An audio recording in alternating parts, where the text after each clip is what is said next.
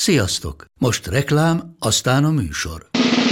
A műsor, valamint az élményekkel teli utazások, személyre szabott ajánlatok és állandó kedvezmények támogatója a Molmove hűségprogram.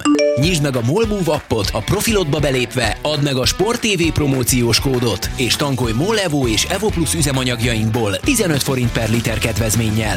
Ne feledd, a Sport TV promókóddal most még jobban megéri Molmove tagnak lenni. Vége a reklámnak, jön a műsor. Nekik mindegy, hogy Győr vagy Fradi, Veszprém vagy Szeged, Bajnokok Ligája vagy EHF Kupa. Csúcskézilabda egy helyen, töményen, Ágai Kis András és Borsos Attila előadásában, a kézi vezérlésben, a Sport TV és a 24.hu közös podcastjában. Király. Na, Sziasztok, ez itt a kézi vezérlés a Sport TV podcastja Borsos Attilával és Ágai Kis Andrással. Viszonylag nyugodt időket élünk már, ami a kézilabdás virágot illeti, de azért szerencsére van megbeszélni valónk, hiszen zajlanak a PL küzdelmek, és még mindig, ha összességében nézzük, akkor inkább pozitív a tényleg, mint negatív, talán csak a Szegednek a hazai veresége volt mondjuk ö, negatív kilengésű az elmúlt időszakban. Kezdjük is ezzel, Attila, hogy túl legyünk a nehezén. Hát kezdjük, ez, kezdjük. ez volt azt hiszem a legrégebben. Igen, ez volt a legrégebben, és nyilván nem is olyan boncolgatni való meccs, inkább ugye az az érdekes benne, hogy, hogy túl voltunk néhány olyan beszélgetésen az elmúlt időszakban, amikor mindig azt mondtuk, hogy jó, hát most a Szegedről nem tudunk mit beszélni, hát nyernek, hát tök jók, papírforma nyernek, és akkor igazság szerint nincs is benne téma. És akkor ez a, olyan nagyon váratlan volt ez a vereség, ez a sima vereség, hogy, hogy ez a belefér kategória, hogy, hogy van ilyen, hogy egyszerűen ennyire nem megy egy nap. Szerintem abszolút. Tehát ugye itt, itt sokszor az utóbbi hetekben már azt elemezgettük, hogy hát szintet lépett a Szeged, hogy most már azokat a meccseket, amik elvileg ugye gyengébb csapatok ellen vannak, mint ők, azokat szépen profi módon lehozzák. Hát most nem ez történt, de ez mutatja azt, hogy, hogy egyrészt mennyire kiegyenlített a mezőny, tehát hogy, hogy nincsenek lefutott meccsek, most ez elég közhely, de ez, ez, ez valóban ezt mutatta. Másrészt ugye az Elverummal kapcsolatban is sokszor beszéltük azt, hogy hogy milyen veszélyes csapat, és akkor mondtuk, hát veszélyes, veszélyes, de a végén azért nem nagyon nyernek. Hát most nyertek, mert, mert gyakorlatilag azt a magas szintű játékot, amit korábbi mérkőzéseken ilyen fél órákra, 40 percekre tudtak uh, mutatni, azt most végig játszották, tehát uh, szemben mondjuk a Kiel elleni mérkőzésükkel, ahol a végén egy kicsit összeomlottak, most nem omlottak össze, sőt, kifejezetten jól hozták le a végjátékot. Úgyhogy szerintem amellett, hogy, hogy a Szegednek végül is nem volt jó napja, egy olyan ellenfélbe futottak bele, amelyiknek meg az volt, és, a, és ezen a szinten egy jó napot kifogó ellenfél, hiába papíron gyengébb, az, azért az nagy falat lehet. De hát nyilván ehhez kellett az a fajta, nem mondanám fásultságnak, de tompaságnak, az feltétlenül, amit a, a, a Pixegednél láttunk, és azt hiszem, hogy ez, ez egy olyan dolog, ami, ami előfordul. Tehát ne, nem, nem érdemes mögötte olyan ö, okokat keresni, hogy most ö, taktikailag, vagy stratégiailag, vagy játékos keretbe, vagy pszichológiailag, vagy mit tudom én, hogy milyen ö, ö, gondok lennének a csapatnál. Inkább azt ö, mutatja, hogy, hogy ö, annyira azért nem jó csapat, hogy hogy ha rosszul megy neki, akkor is így, így idézőjelben félváról megverjen egy ilyen csapatot. De az jutott eszembe egyébként pont a, a múlt héten, hogy, hogy ugye a Barcelona, amelyikre azt gondoljuk, hogy a világ legerősebb csapata, azért beleszaladt ugye a Veszprémnél egy vereségbe, és a Superglobot is elbukták a Magdeburggal szemben. Tehát... Hozzátéve, hogy a Magdeburg elképesztően óriási formában van. Igen, hát de mondjuk a papíron a Magdeburg az egy gyengébb csapat, mint a, a, a Barcelona, de óriási formában vannak, jól játszanak, mindenkit megvernek a német bajnokságban is. Tehát ez, ez hozzátartozik az élethez. Hát ez most egy pek volt, hogy egy hazai meccsen jött ez ki, ahol, ahol mindenki úgy, úgy nyugiba arra készült, hogy majd lesz egy győzelem. Szerintem ebben a csoportban ez nem egy, egy igazán nagy ö, probléma jelenleg most elveszteni két pontot. Itt még csomó olyan meccs van, amin vissza lehet hozni, illetve amin, amin el fog dőlni az, hogy, hogy az első két hely az, az reális lesz a Szegednek, vagy sem. Igen, ha hát ugye mindjárt... első két hely, akkor nagyjából mindegy. Hogy... Akkor mindegy. Hát mindjárt jön egy olyan meccs, szerda este, ugye, akik ma hallgatnak minket szerdán, akkor azoknak ma este ugye Kielben, ahol ugye a papírforma meg pont fordított, tehát hogy ezért egyértelmű esélyesek a németek, de hát most hát, ha akkor meg lehet ugyanezt fordítva is csinálni. Igen, hát egy, egy olyan napot fog ki a Szeged, amelyiken...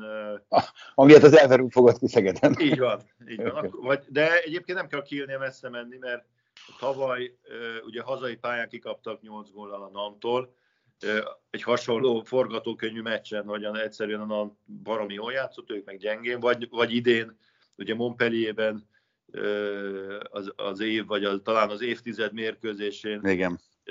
is simán kikaptak, tehát a Kiel is tudja, milyen az, mikor az ellenfélnek ihletett állapota van. Reméljük, hogy, hogy ezt a forgatókönyvet fogjuk látni majd Szegettől is, de hát kérdés persze, hogy, hogy a bombáccsal mi van, nem tudom, de ha jól tudom, nem fog játszani. Azért az, az nem mindegy. Meg ott, ott azért talán avval, hogy, hogy a, a nemzetközi szönnyet után most már eltelt egy hét, és az edzések beindultak, a játékosok visszatalálnak ahhoz a kollektív érzéshez, ami, ami nélkül a Szeged nem működik. Tehát az, az most is bebizonyosodott, hogy a Szegednek a játéka egy olyan történet, egy olyan rendszer, különösen védekezésben, amelyik, amelyiknél a játékosok egy picit kiesnek abból a abból a filozófiából és abból a, a, a rendszer szemléletből, amiben kell játszaniuk, akkor, akkor elvesztik azért a, az erejüket. Mert az, hogy támadásban kihagyják a helyzeteket, az egy dolog, jól védett az ellenfél kapusa, mit tudom én, nem jött össze, de itt ez a mérkőzés, ez a védekezésen ment el, mert a védekezésben hát átjáróház volt néha a Szeged védelme, és a gyors norvég játékosok ezt remekül kihasználták. Így van, így van.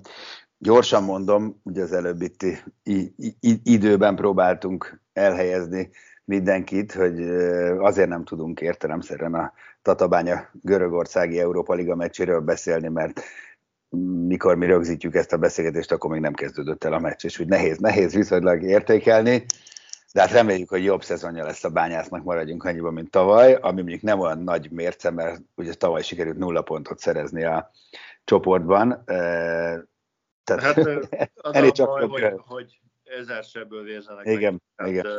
Nagyon, nagyon nehéz egy ilyen feladatra úgy fölkészíteni a csapatot, hogy, hogy az edzéseken is játékosok, és ugye hajlamosak az emberek ezt ilyen keresésnek venni, hogy persze mindig sírnak az edzők, de ez azért egy ténykérdés, tehát hogyha ha sérült a játékosod, ha nincs ott a játékosod, akkor nem tudsz vele dolgozni, és akkor pedig a hétvégén iszonyú kicsi esély van, hogy egyszer csak föltámad. Van ilyen is, de azért... Valóban.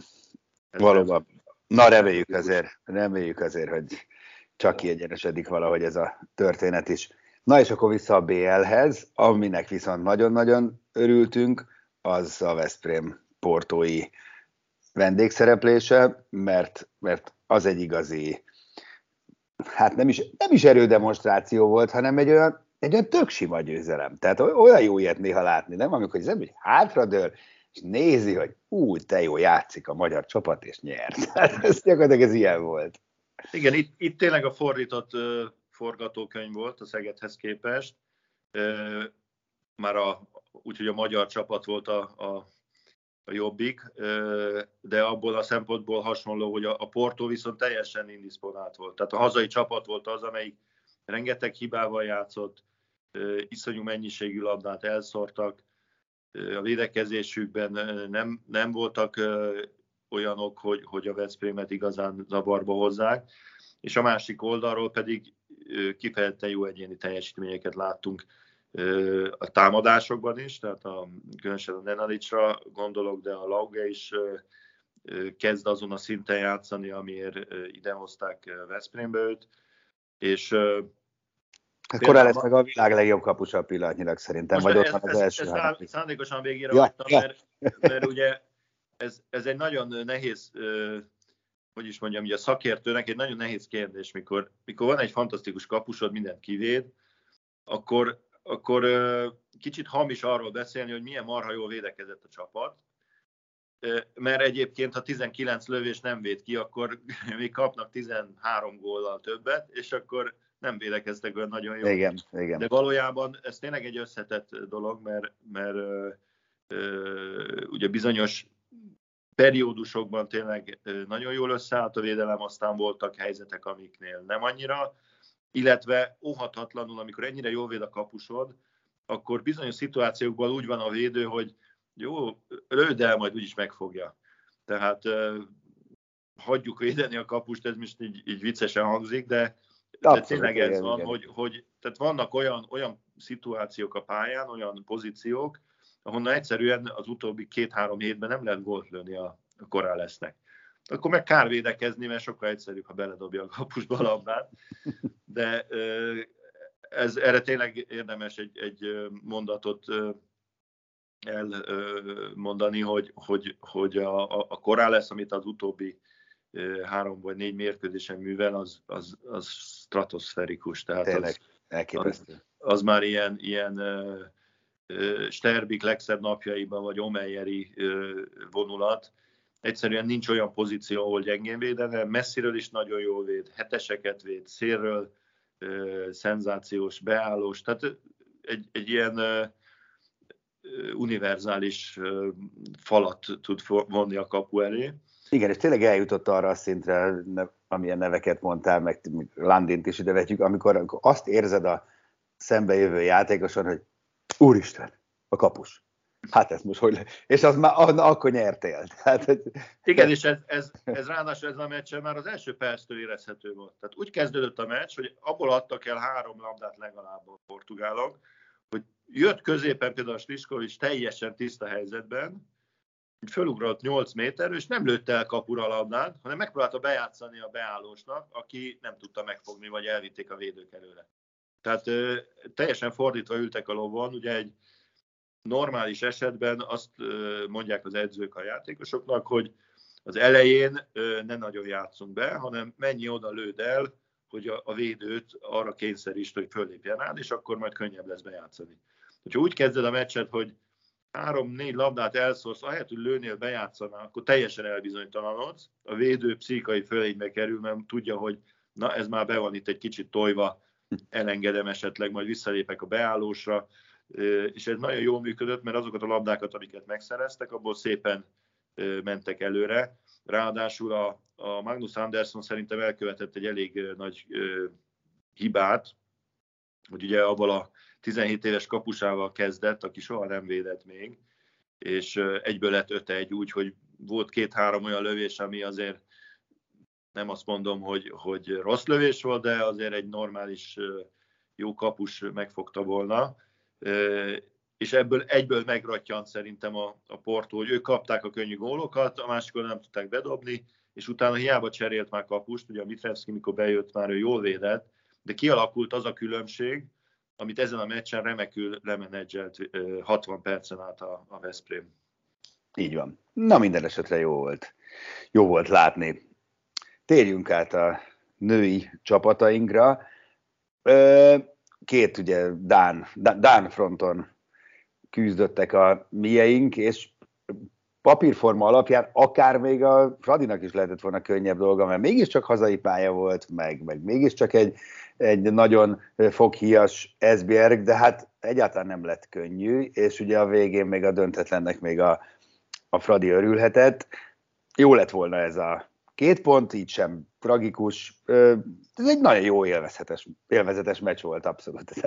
A, igen, az biztos, hogy, hogy egy jó mérkőzés volt, tehát izgalmas volt, szép megoldásokkal, két jól, alapvetően jól játszó csapattal az biztos, hogy a, a vége, azért mondom, hogy biztos, mert az Ellen Gábor is azt mondta, egyetértett abban, amit, amit mi is mondtunk a stúdióban, hogy azért nagyon, nagyon kell örülni a végén az egy pontnak, mert, mert az az utolsó negyed óra az egyáltalán nem a Fradi Az nem a Fradi volt. És, és ezt, ezt el lehetett volna veszteni három-négy góllal ezt a mérkőzést, úgyhogy hogy még azt sem mondhatjuk, hogy különösebben meglepő lett volna. Tehát itt, itt jól alakultak a végén a, az egyéni akciók. Ugye volt egy, egy felkeményedő védelem, ami azért, amiben azért megtalálták a helyeket a, a dánok, de ott volt ugye a Bíró Blanka, azt hiszem három védéssel a végén hozta azokat a sanszokat a, a Fradinak, amivel vissza lehetett jönni.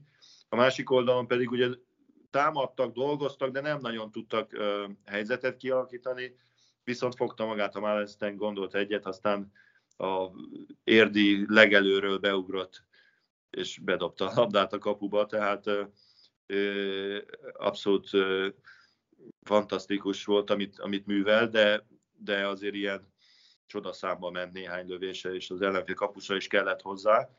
Úgyhogy ez, ez hozta meg ezt a, a végén ezt a egyen, egyenlő állást, és még lehetett volna nyerni is akár. Úgyhogy uh, szerintem ez, ez lehet örülni nagyon az egy pontnak.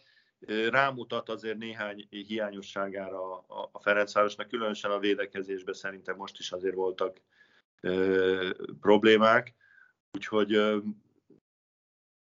kiegyenlített csoport, lesznek még olyan meccsek, amire azt gondoljuk, hogy sima, de nem lesz az, és, és nyilván tud a Fradi idegenből is, meg otthon is bravúrokat hozni, mint ahogy azt csinálta ugye Rostovban. Igen, hát most már mindjárt lehet a Brest ellen, ami nem idősülne ugyan bravúrnak, de azért komoly fegyvertény. A Brest most, most jól játszott nagyon a Podravka ellen, jó, nem késztették a nagyon nagy erőbedobásra őket, de azért kezdenek összeállni, úgyhogy ész, észnék kell lenni most is.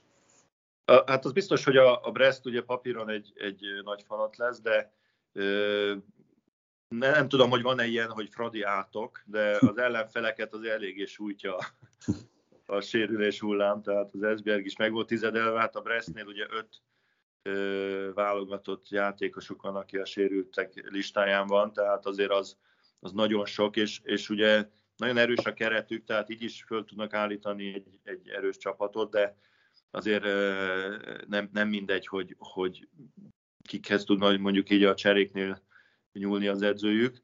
Úgyhogy elvileg ez a, ez a ö, csata is azért a, szerintem a Fradinak legalább 50% sansza van, ha, hogy nyerjenek. Itt, ö, itt, itt, ami a nagy kérdés lesz, az az ellenfél kapusai. Tehát ö, két igen jó kapusuk van, ha ők elkapják a fonalat, mint ahogy ugye a, a Dárlő a, a Podravkát gyakorlatilag egyedül kinyírta, akkor azért nagyon nehéz dolga lesz a, a Ferencvárosnak. Ahhoz akkor kell egy, egy Janurik vagy egy, egy bíró a hasonló szinten, hogy, hogy tudják tartani a lépést. De hogyha sikerül mondjuk a kapusaikat megoldani, mint ahogy a Dortmund, amikor megverte őket egy pár hete, nekik sikerült, tehát a Dortmund ellen mind a két kapusuk gyengén védett, akkor, akkor van esély. És, és ez egy szép győzelem lenne, ha azért csak a BL döntős ellen játszanának. Így bizony.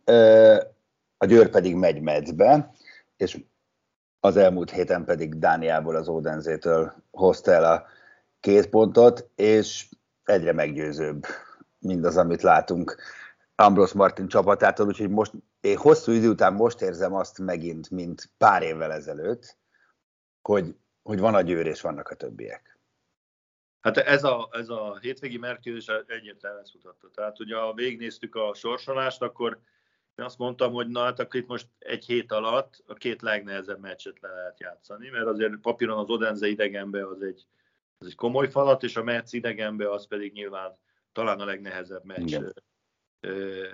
Mondjuk itt a Moszkva még szóba kerülhetne, de amit a Moszkvától látunk most az gyengus, nagyon hétvégén, az, az, az nem lesz különösebben megerőltető a győrnek, ha így játszik persze a Moszkva.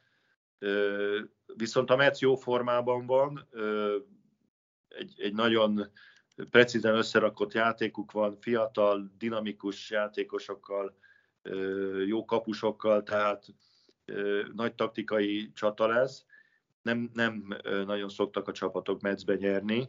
Most tényleg ez, ez, egy, ez egy kiváló előfér, erőfelmérő lesz a Győrnek, hogy, hogy valóban létezik ez a különbség a többiekkel, vagy azért, azért még vannak csapatok, akik, akik bejelentkeztek arra, hogy, hogy meg, megszorítják őket. Nagyon nagy kíváncsisággal várjuk ezt a meccset tényleg. Bizonyám. Na és akkor még térjünk vissza ez az Odense elleni mérkőzéshez egy kicsit más aspektusból, és akkor ebben félig meddig már rá is kanyarodunk a, az extrára majd, amit ugye holnap után fogunk rögzíteni Vladimir Golovinnal, az új magyar kapitányjal. Ugye egyszer már beszélgettünk vele a kinevezése után közvetlenül, és most már túl vagyunk két tétmérkőzésen, úgyhogy az eddigi tapasztalatait fogjuk értékelni, és ugye ennek fényében figyeljük a magyar játékosok teljesítményét természetesen. És ami nagyon örömteli volt, az Saclonadinnak a, a játéka a bal szélen, egy elhibázott lövéssel kezdtek, csúnyán elhibázott lövés, és utána nagyon-nagyon jó játszott. Viszont ami a nagy szívfájdalom nekem, és talán félreértés fontosabbnak is érezném, az Háfra Noéminek a, a nem játéka. Tehát az gyakorlatilag, hogy, hogy megint kapott 10 percet, vagy, vagy 12-t, görcsös is volt, nem is ment neki a játék, és nem, nem, nem jó a tendencia, úgy érzem. Balátlövő pozícióban teret nyerne a, a, a győrben, mert láthatóan, amit most a, a BL meccsekről beszélek, a bajnokikat nem nagyon látom, lehet, hogy ott, ott többet játszik balátlövőben, de tehát nem abból fog azért nagy formába lendülni, hogy a Vasas ellen balátlövőt játszik. Tehát az, az tűnik ki, hogy, hogy abszolút dominánsan az első számú balátlövő az a Annemette Hansen, aki mind támadásban, mind védekezésben teljesen domináns a csapatban. És utána a második választás az a Despotovics a balátlövő pozícióban, és, és a, a, a Háfra inkább a, azon a jobb átlövő játszik, ahol aztán mindenki játszik, akinek éppen ö, ö, játékidőt akar adni a, az, az Amros, tehát úgy, úgy tűnik nekem, a, a BL meccsekről beszélek, mondom, a, a, ez a turnover, hogy, hogy van a, a, a színe Oftedál, ott nem kell cserélgetni, játsza 60 perceket, nagyon jól, semmi alternatíva nem nagyon merül föl. A balátlövőbe ugye, ahogy említettem, egy jó Hansent látunk, nem kell, azért nem kell lecserélni, mert gyengé játszana, aztán jön a Despotovics, vagy jön az Enzeminko, kicsit, ugye nem nagyon játszott azért, ez volt az első mérkőzése támadásban, és a jobb átlövő az, ahol, ahol a Christiansen, a Háfra és a Riu forog, de nem feltétlenül azért, mert hogy, hogy ez az adott mérkőzésen taktikailag annyira adektált lenne, hanem, hanem próbálja ugye minden játékosát megfelelő játékidőhez juttatni Ambros Martin, és ez a poszt az, ahol a legkönnyebben lehet cserélgetni, különösen úgy ugye, hogy jobb szélen csak egy ember van. A, a Lukács? Lukács, mert a, ugye a, Vica. a faluvégi, faluvégi sérülése miatt ezért ugye, ha ő nem játszik, akkor vagy a Riu lemegy a szélre, vagy valamilyen alternatív megoldás van. De ez biztos, hogy nem, nem az az útvonal, amin a Háfra Noémi a válogatott szempontjából egyre jobb lesz. De hát nyilván a, a győri edzőnek nem ez az első számú szempont, hanem hogy az ő csapata a legjobb legyen, az pedig pillanatnyilag a legjobb, tehát nehéz ezt kritika alá venni de az biztos, hogy, hogy vagy az edzéseken, vagy nem tudom én milyen módon a háfrának el kell tudnia érnie azt, hogy, hogy komolyabb helyet szorítson magának a, az etónak a bal oldalán, ha a válogatottban ott akarunk rá számítani, már pedig ott akarunk rá számítani, mert különben jelenleg azt a háfrát látjuk, akit az elmúlt másfél-két évben. Hát így van. Így Tehát van. Nem, nem, nem tűnik úgy, hogy, hogy egy teljesen más vonalra átlépve megújult volna, az pedig nem a jó vonal. Tehát azt, azt látjuk a válogatott mérkőzéseken, hogy, hogy ahhoz képest, ahol, ahol berobbant az élvonalba, meg ami, amit várunk tőle, ez azért ez szürke. Na, nem, nem rossz olyan értelemben, hogy nem azt mondom, hogy úristen, gyengén játszik, de, de hiányzik belőle az az, az, az X, X faktor, amit, amit szeretnénk. Igen, igen. Na jó, hát majd meglátjuk. Érdekes kérdés, és tényleg én is nagyon kíváncsi vagyok, hogy ezt Vova hogy látja, hiszen ugye most a saját bőrén tapasztalta meg, hogy azért ez mennyire nem egy egyszerű szituáció, és abban is százszerzalékosan igazad van, hogy mennyire bonyolult kérdés, hogy Ambros Martinnak meg nem tiszte azzal foglalkozni, hogy ki milyen formában, formában lendül majd a magyar válogatott aktuális mérkőzésére, neki a győrből kell legtöbbet kihoznia. Ugye ez egyedül Vranyesnél volt probléma, hogy egyszerre vagy ugyanannak a klubnak az edzője, amelyik dominál, meg szövetségi kapitány, akkor macerás a helyzet, de hát ez most... De ő remekül megoldotta. Igen, nem törődött vele. Igen. Igen. Úgy megoldotta, hogy utána egyik csapata sem maradt meg. Ez így van, ez így van. Na, úgyhogy innen fogjuk majd ö, folytatni, tehát az extrában a, az új magyar kapitányjal, aki ugye az MTK-ban túl van most egy sikeres ö, törökországi Európa Liga meccsen, miközben az MTK edzőt keres, majd erről is fogunk beszélni, hogy főállású kapitány legyen Golovin, de hát ez a folyamat egyelőre még, még tart. Viszont a podcastünk most már nem tart, mert itt a, itt, itt a vége, úgyhogy köszi, hogy hallgatotok minket, jövünk majd Golovin Vladimirrel az extrában. Sziasztok! A műsor a Béton partnere.